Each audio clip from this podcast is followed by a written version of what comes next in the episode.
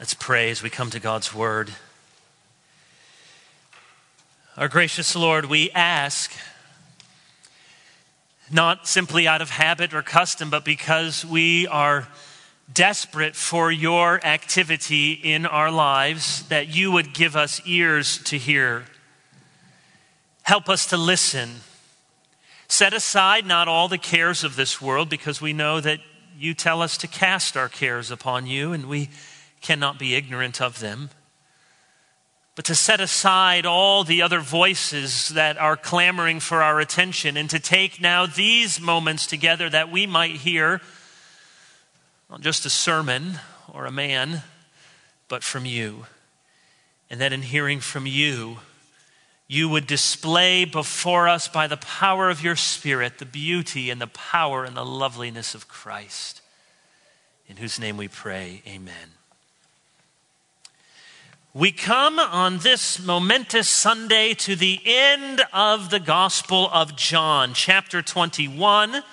You'll notice that the hymnals and the Bibles have been removed from the pews for precaution. Hopefully you brought one or can turn one on, or wherever you are watching this, you can follow along as I read from John 21, verse 20 through the end of the book. Peter turned and saw the disciple whom Jesus loved following them, the one who also had leaned back against him during the supper and had said, "Lord, who is it that is going to betray you?" When Peter saw him, he said to Jesus, "Lord, what about this man?" Jesus said to him, "If it is my will that he remain until I come, what is that to you? You follow me." So the saying spread abroad among the brothers that this disciple was not to die. Yet Jesus did not say to him that he was not to die, but "If it is my will that he remain until I come, what is that to you?" This is the disciple who is bearing witness about these things and who has written these things, and we know that his testimony is true. Now there are also many other things that Jesus did. Were every one of them to be written, I suppose that the world itself could not contain the books that would be written. Believe it or not, we began this series on August 20, 2017. It was my 6th sermon as the pastor at Christ Covenant. We didn't have Pastor Nathan here, or Pastor Derek, or Pastor Tom, or any number of other staffing changes. We hadn't started the church's vision project. The DeYoungs only had 7 children. It was that long ago.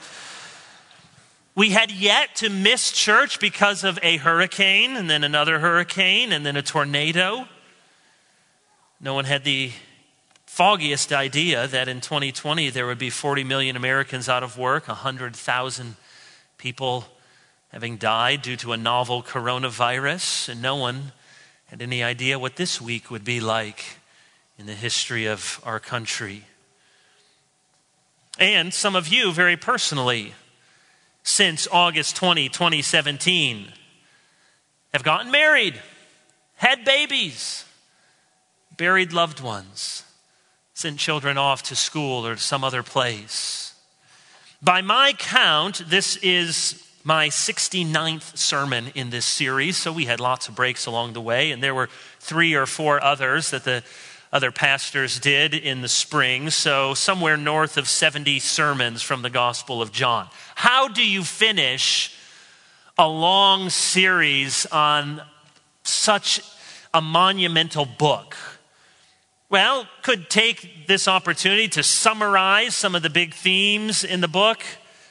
Perhaps could turn this into a kind of greatest hits album, or maybe like they would do back in the day when the sitcom writers didn't want to make a new episode. They would just do sort of a montage episode where all the characters would just sort of remember that, and then the wavy lines would come on and they would just show clips of some of the moments from times gone by. Well, we don't have that. Thankfully, my task is a little easier. What I ought to do is end the series the way John ends the book. Now, it may feel from just having read those few verses like this is kind of a anticlimactic ending, sort of tidying up some loose ends. We need to clarify that John is not going to live forever. And then we have a nice little rhetorical flourish about all the books and all the world could not fill up all the things that Jesus had done. But really, when you look more closely, there are two very important lessons for us in these last verses. And they do a fitting job of wrapping up this gospel, which has been so helpful and so glorious. There is one lesson that is about us, and then one lesson that is about Christ. First lesson, here it is. Jesus has a plan for your life, and it may not be the plan he has for someone else. Jesus has a plan for you, but it is likely not the same plan he has for the person next to you or the person sitting across this room or around the globe. We've seen John and Peter together several times in the gospel. They were there together at the Last Supper. We have echoes of that again in this passage. Remember, John records that those were the two disciples who ran together to the empty tomb. They were part of the group that was there earlier in chapter 1 for the miraculous catch of fish. And here they are paired together at the end of the book. Jesus calls Peter in verse 19, "Follow me." And this is, of course, a general call to follow him in life. But it's also in that moment a very specific call. They're on the beach. "Come, we're going on a walk. Walk with me." And John is behind them. Now, don't think that John is sort of snooping, eavesdropping, and they turn around and he starts whistling, "Where am I?" No, he's probably not doing anything wrong, just following all the disciples, eager to be with Jesus. And so Peter turns around and he sees the disciple whom Jesus loved, which we know to be John, following them. And this prompts a discussion. Peter, you recall, has just heard that he will glorify God by his death, and that people will dress him and carry him, and his arms will be stretched out, a reference to the crucifixion. And so it's quite understandable that Peter would say, "What about this guy?" Now, we don't have to take it to be an angry comment or a jealous comment. No doubt Peter is simply sobered by the thought of his own death and curious. And so when he sees John, who has been so close to him throughout the gospel, this younger man, he can't help but want to know from Jesus, "Well, what's going to happen to my friend?" And Jesus basically says, "None of your business. Maybe he'll stick around until I come back from heaven." That's what Jesus says. And so the words of verse 22, we read in verse 23, had spread abroad. They had circulated already. There was a game of apostolic telephone ensuing, where you tell somebody the message and then you pass it along. And then what I've often liked to do on staff retreats, although I don't know if we've done it here yet, but just wait for this good time, is to play a game of telephone Pictionary. That's even more fun, is you pass along a word and then you have to draw a picture, and then you pass along the picture and you have to write down what you're seeing, and then the next person has to draw a picture, and so on and so on. And by the time you get done, it bears no resemblance to anything anyone has seen or said or drawn. So we can understand how word gets out, rumors get started. This happens even in your own family.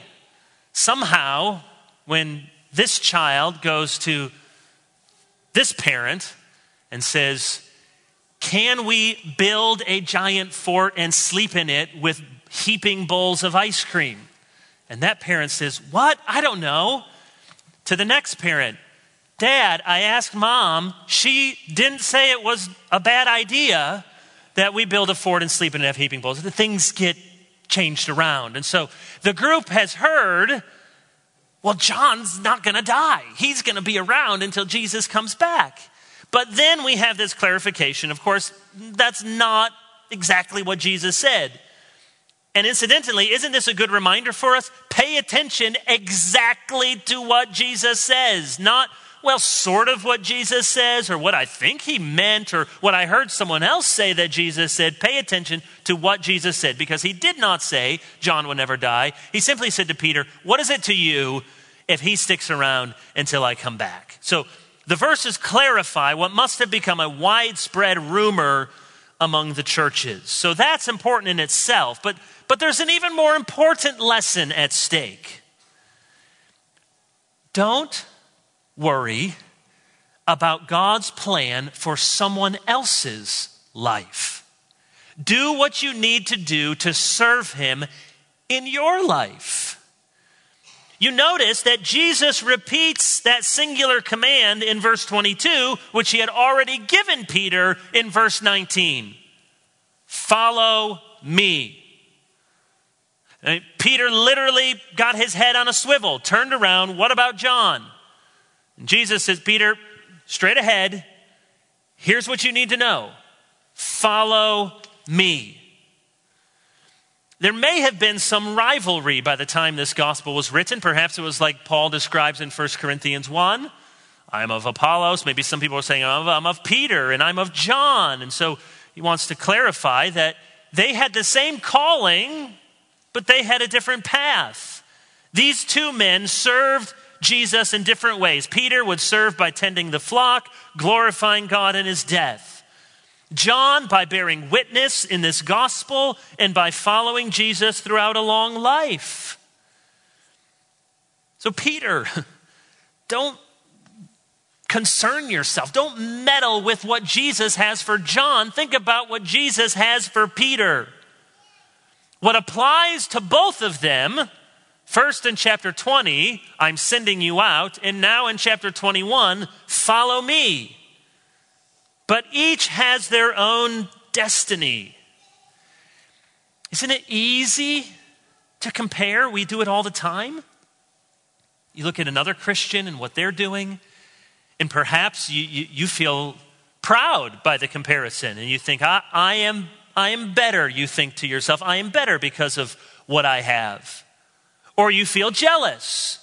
I want what they have. Or you feel envious. I wish they didn't have what they have. You're always comparing. And I say you, but I do the same thing. I've seen this in my own heart. I've seen this in pastors. You can see the same thing in your own vocation. I know pastors, and I've seen that this greener grass syndrome is a real thing. For my own life, I know pastors who think, if I was a seminary professor, that's the sweet life. And I know professors who think, if I were a pastor, that's where the real action is. And certainly both are good callings and people can change their mind. But I've seen where the other thinks that's the real fun job. I know pastors who think ministry would be so much better for them if they were in a bigger church. And then you talk to the pastors in a bigger church and they say, if only I could be in a smaller church. Or they think if I was in a city church and had all that activity, or if I was in a country church and things were just slower and quiet and I could look out my window.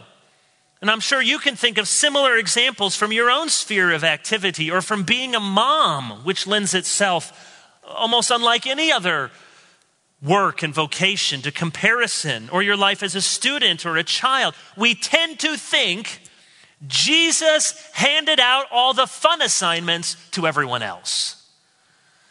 He gave everyone else, why don't your work today, recess. You, organic chemistry. And we think Jesus is handing out all the fun assignments to everyone else. But before you and I fall to that greener grass syndrome, think about what you do not know. When you're tempted to look at what someone else has and think, why is Jesus giving them the sweet life? Like Peter, is this guy going to live forever? Think what you don't know. You don't know what they're going through. You don't know beneath the smiles and the Sunday clothes and the few minutes you interact with them and all in the world seems right. You don't know what struggles they have. You don't know what God's plan is for them, for you. You don't know what is similar, what is different. What you do know is that Jesus has called you to follow him. We've seen in this gospel, Jesus is concerned about unity, chapter 17, about the oneness of the flock in chapter 10. And one of the ways to preserve that unity and one of the ways to pursue oneness as the body of Christ is to realize that when it comes to Christian discipleship, God's call, follow me, is the same for everyone, but his plans may be very different. And so whether you think your plans have been better and that tempts you to pride, or you think that you've gotten the rotten plans and it tempts you to envy and to jealousy or to suspicion, hear Jesus' words to Peter. What is that to you, Peter? You don't think I can be in control of John's life? You don't have to be in control of John's life. Some of us are Peter trying to be in control of every other John's life. And Jesus says, just keep your head looking straight, Peter. I know what to do with your life. I know what to do with John's life. Follow me. So there's a very important lesson for the disciples and for us as we come to the close of this gospel. The call of discipleship is the same. The plan and the path may be very different. And you stick with Jesus and you trust Jesus to give you the plan and the path that he knows is best. Here's the second lesson. Jesus is more wonderful than you can imagine. Now, you may have come in here, or you may be watching at home, and you think, I love Jesus, and I hope you do. I mean, I really love Jesus. That's wonderful. And I know a lot about Jesus, you may think. And I have a lot of theology, and I got a lot of songs, and I have an intimate relationship with him. Wonderful. And it's still the case that he is more wonderful than you can imagine. And so we come to the last two verses of this book.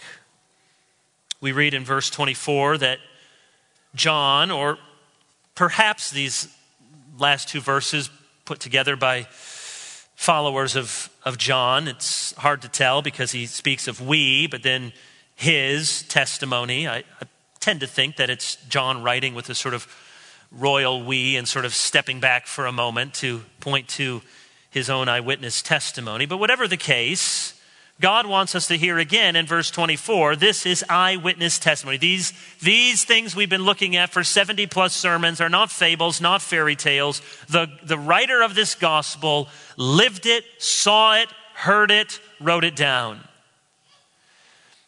But do you notice how he quickly pivots from verse 24 to verse 25? Because the final focus of the gospel, it seems, in John's mind, must land squarely on Jesus. The final word is not going to be about how John is a faithful witness. That would be appropriate, that's true, but John wants the final word to be about the one to whom and about whom he is bearing witness. This writer is but a pointer where Jesus is the point. Even after all we have seen and heard and studied in this book, you and I have not begun to fathom all that Jesus has done and all that Jesus is for us who believe. Think of what we've read in John's gospel about Jesus. He is the Word made flesh, the only begotten Son, the Comforter, the King of the Jews, the bread of life, the light of the world, the door for the sheep, the good shepherd, the resurrection and the life, the way, the truth and the life, the true vine, and in the words of Thomas, our Lord and our God. And think of all the names and titles given to Jesus in the scriptures, your Jesus. He is Emmanuel, God with us. He is the Christ and the last Adam. He is faithful and true, Alpha and Omega, the bright morning star. He is our prophet, priest, and king. He is the Almighty One, our advocate, the author and perfecter of our faith. He's the beloved, the bridegroom, the cornerstone, the head of the church, the Holy One of Israel, the horn of salvation. He is the great I am. He is the Lion of the tribe of Judah, the Lamb who was slain, and the Lamb of God who takes away the sins of the world. He is our mediator, the mighty one, the man of sorrows. He is our Redeemer and rock and risen Lord. He is the Savior, the Son of the Most High, the Son of Man, the Son of God, and the Son of Righteousness with healing in its wings. He is the one by whom all things were created and in whom all things are held together. He is the branch, the deliverer, the faithful witness, the image of the invisible God, the just one and the judge. He is Eve's promised child, the root of David, the rose of Sharon, the promised seed of Abraham. He is the chief shepherd and the overseer of your soul. He is the Lord of glory, the Lord of righteousness, the Lord of lords, and the Lord of all. You know that hymn from Isaac Watts? This is just one of 12 verses in the original hymn called Names and Titles of Jesus Christ. It says, join all the glorious names of wisdom, love, and power that ever mortals knew, that ever angels bore. All are too poor to speak his worth, too poor to set my Savior forth. Do you believe that about Jesus? Do you know that about Jesus? And consider the things that he did, about which there are not enough pages of paper for all the books in all the world to be written. We've seen in this gospel the signs of glory, 7 of them. Changing water to wine, healing the royal official's son, healing the paralytic, feeding the 5,000, walking on water, healing the man born blind, raising Lazarus. But of course, those are just a selection of all the signs and the wonders he performed. He also fed the 4,000, calmed the storm, healed blind Bartimaeus, cast out legion from the Gerasene demoniac, raised up Jairus' daughter, healed the bleeding woman, twice provided a miraculous catch of fish, cured Peter's mother-in-law, raised up a widow's son from the dead, healed a centurion's servant, opened the eyes of 2 blind men, loosed the tongue of the man who could not speak, restored a withered hand, healed the woman of Canaan, cured a deaf man and a mute man, cured the boy with a demon, set the woman free who had been afflicted 18 years, healed the man with dropsy, healed the 10 lepers, restored the ear of the high priest's servant. And most wonderfully, he suffered for the sins of his people. He was crucified, died, and was buried, and 3 days later, God raised him from the dead. Do not grow tired of this old story. He ascended into heaven, is seated at the right hand of God the Father Almighty, and from there he shall come to judge the living and the dead. Don Carson says in his commentary, this Jesus to whom John bears witness is not only the obedient Son and the risen Lord, he is the incarnate Word, the one through whom the universe was created. If all his deeds were described, the world would be a very small and inadequate library indeed. You and I have not begun to fathom all that Jesus is for us, all that we will one day see when we can worship at his feet and look upon him face to face. Have you, in the midst of all that has been upside down in these weeks and months, found your heart more in love with Jesus? Have you grown to see more of the glory and the sweetness of Jesus? Jesus did more miracles than you know. He told more parables than you know. He preached more sermons than you know. He displayed more power than you know. He is worthy of more honors than you know. He is deserving of more songs than you know. He suffered for sin more than you know. And he loves sinners more than you know. Would you come to him? Would you follow him? Would you worship him? Would you trust him? Would you believe in him? And by believing, have life in his name. Could we with ink the oceans fill, and were the skies of parchment made, were every tree on earth a quill, and every man a scribe by trade, to write the love of God above would drain the oceans dry, nor could the scroll contain the whole, though stretched from sky to sky. Let's pray. Oh, Father, we thank you for the revelation of your Son, our Lord Jesus Christ, in this gospel according to John.